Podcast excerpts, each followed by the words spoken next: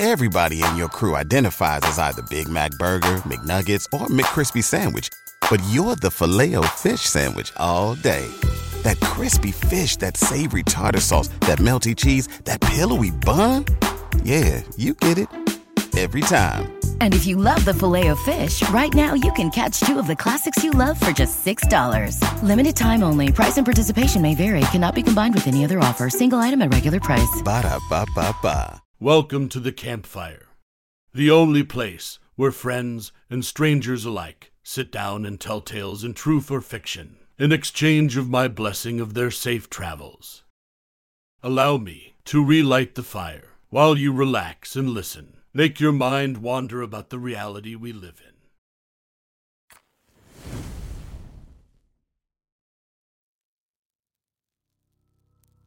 This story I'm about to tell you tonight is called My Best Friend Tried to Kill Me After a Year of Living with Me.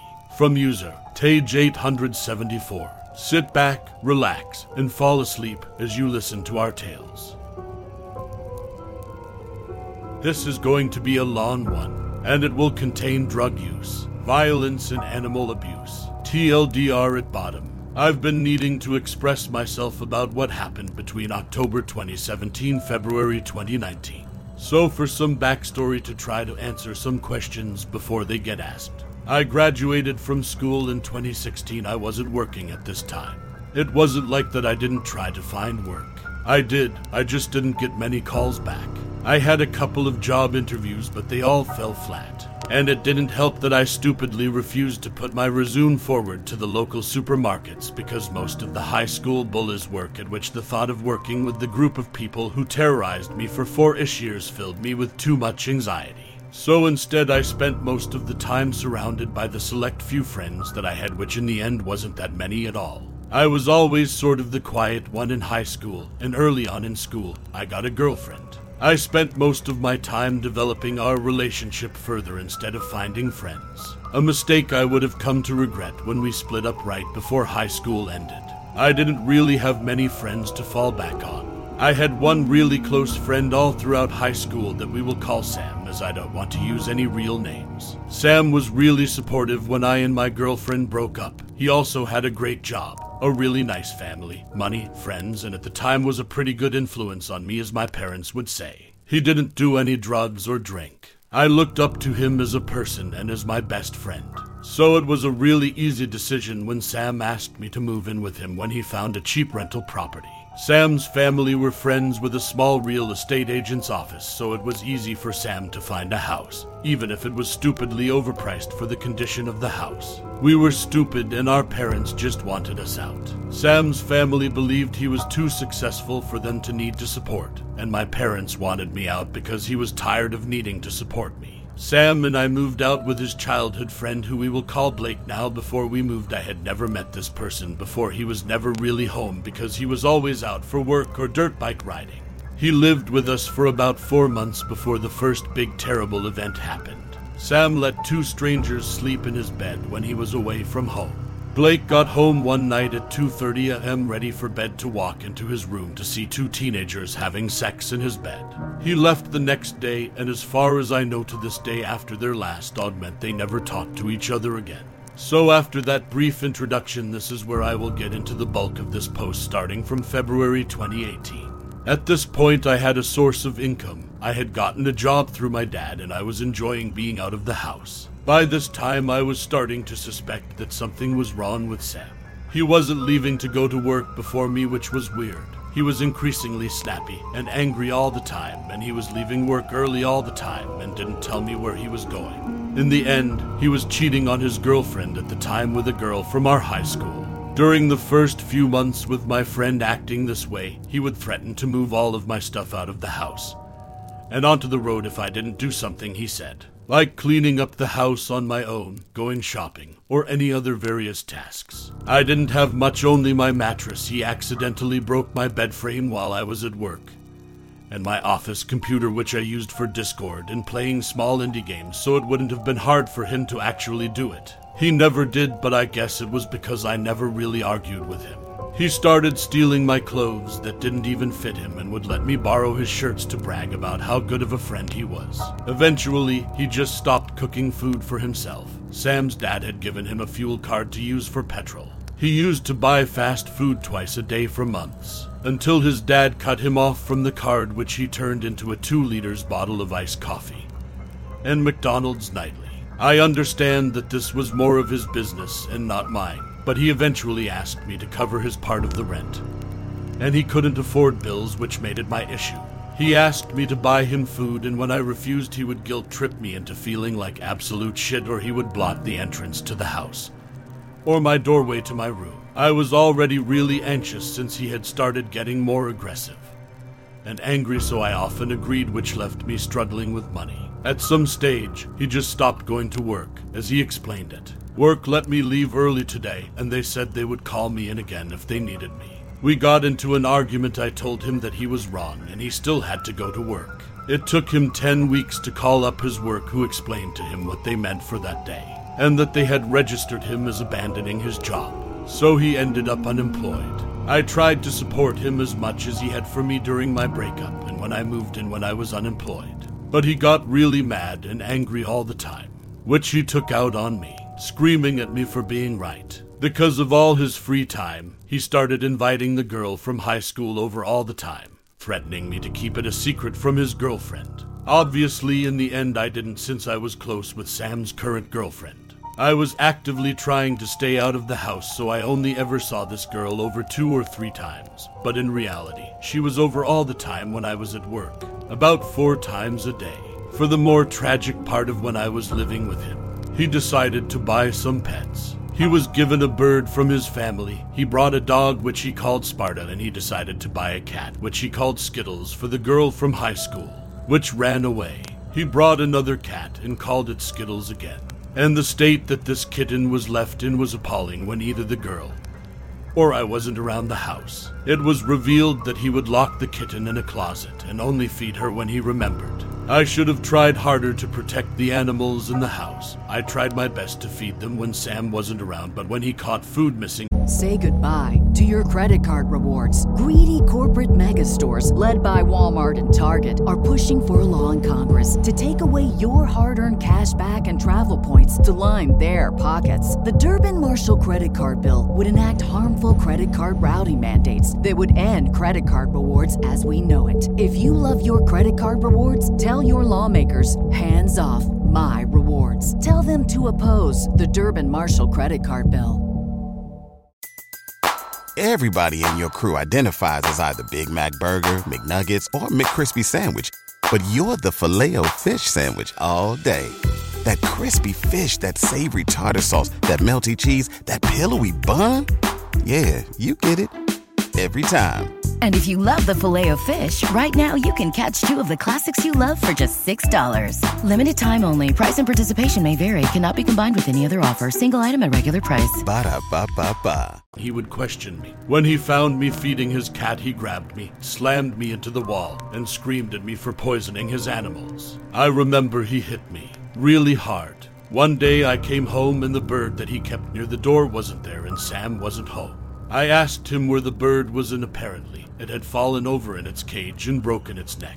This was where immediate panic started, and I realized that I was living with someone much more than depressed. Sam came home later, and I was ready to explode at him. I was fueled with rage and anger for what he had done to the bird with an empty shoebox. He proceeded to go to our backyard. I followed him, and it turns out that he had the box to bury the kitten, who, according to Sam, broke its neck jumping around in the closet. I remember the way he told me vividly. He wasn't sad or angry, he was empty. His eyes felt hollow, and he told me he wasn't sad about it. He went back inside to his room and locked himself in there. I didn't see him for nearly a week. I came home one day from a very tiring day at work. I had requested to get the morning off to clean for a house inspection. At this point, I believed that this was our second one, so I stayed behind at work to do some overtime. Sam thought I was out for the night, and when I got home around 8:30, I found him and the girl from high school smoking weed in our lounge room. I didn't say a word. I couldn't. At this point, Sam wasn't the same person I went to high school with. Every day over the past six months, he had found a way to yell, steal, guilt, punch, kick, and threaten me nearly every day. There was always a reason he hated me. Blamed me for what happened to the bird, cat, because I wasn't there to stop them from hurting themselves. This was one of the final turning points for me. I went to bed and had a sleepless night. I heard Sam insult me. I heard him cheat on his girlfriend. I heard him lie about money, being employed, and using everything he remembered from high school to impress her. The next day, I told his girlfriend I stole his dog who was incredibly malnourished and beaten. I called the RSPCA and reported him for animal abuse. I emailed photos I took of the house for proof. I used the cover of the real estate agent coming over for an inspection to protect myself from him overreacting.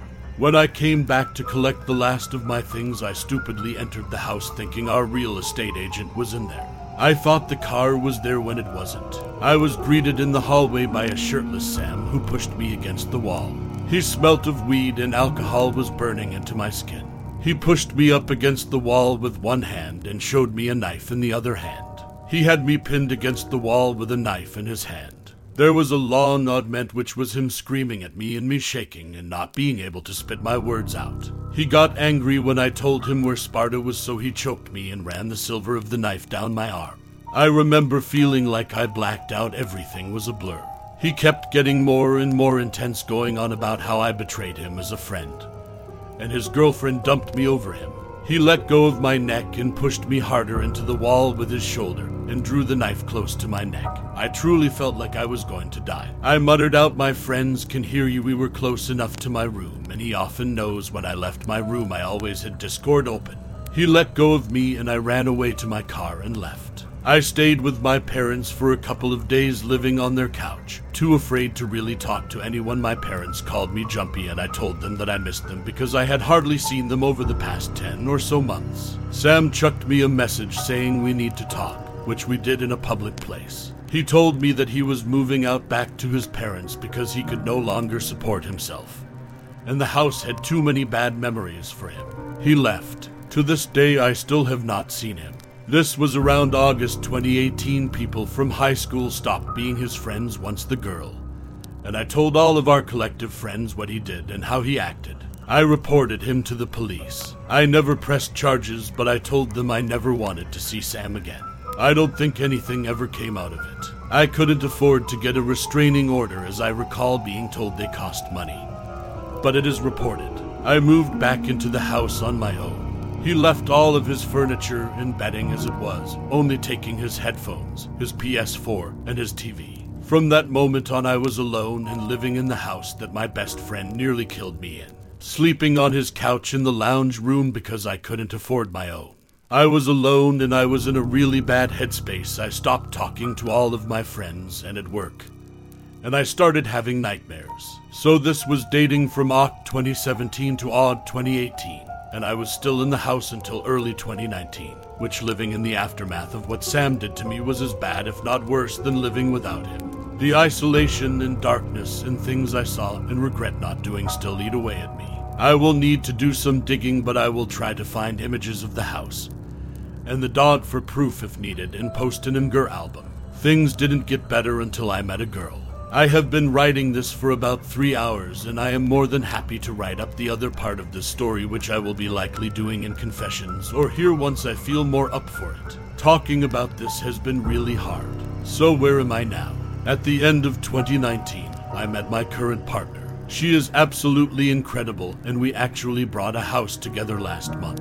We currently live with my parents until we move in two weeks, and I think all of my negative feelings about my old house and Sam have resurfaced due to me moving again. In the end, I'm still scared and cautious, but getting this off my chest is a way that I am moving forward and put my old house behind me. TLDR, I watched my best friend transition from my role model to a violent psychopath in the span of a year. He eventually tried to kill me. Update Hey guys, thank you for all of the nice words. I and my partner are moving into our new home in five days. Once we are settled down, I will talk about the second part of this story, which goes more into detail about my anxiety and depression while living alone in the house, while also talking about my best friend, and Dante basically saved my life. Now, that was the end of my tale. I hope you enjoyed yourself, listening while escaping the world you live in. That is all for today. Safe travels and a blessed day.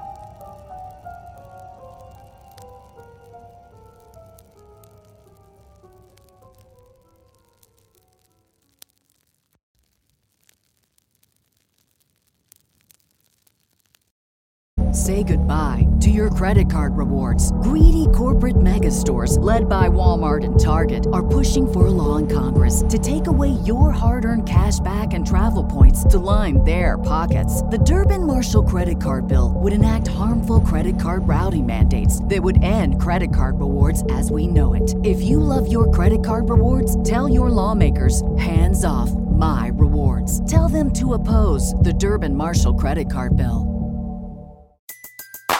Everybody in your crew identifies as either Big Mac Burger, McNuggets, or McCrispy Sandwich. But you're the filet fish Sandwich all day. That crispy fish, that savory tartar sauce, that melty cheese, that pillowy bun. Yeah, you get it. Every time. And if you love the Filet-O-Fish, right now you can catch two of the classics you love for just $6. Limited time only. Price and participation may vary. Cannot be combined with any other offer. Single item at regular price. Ba da ba ba ba.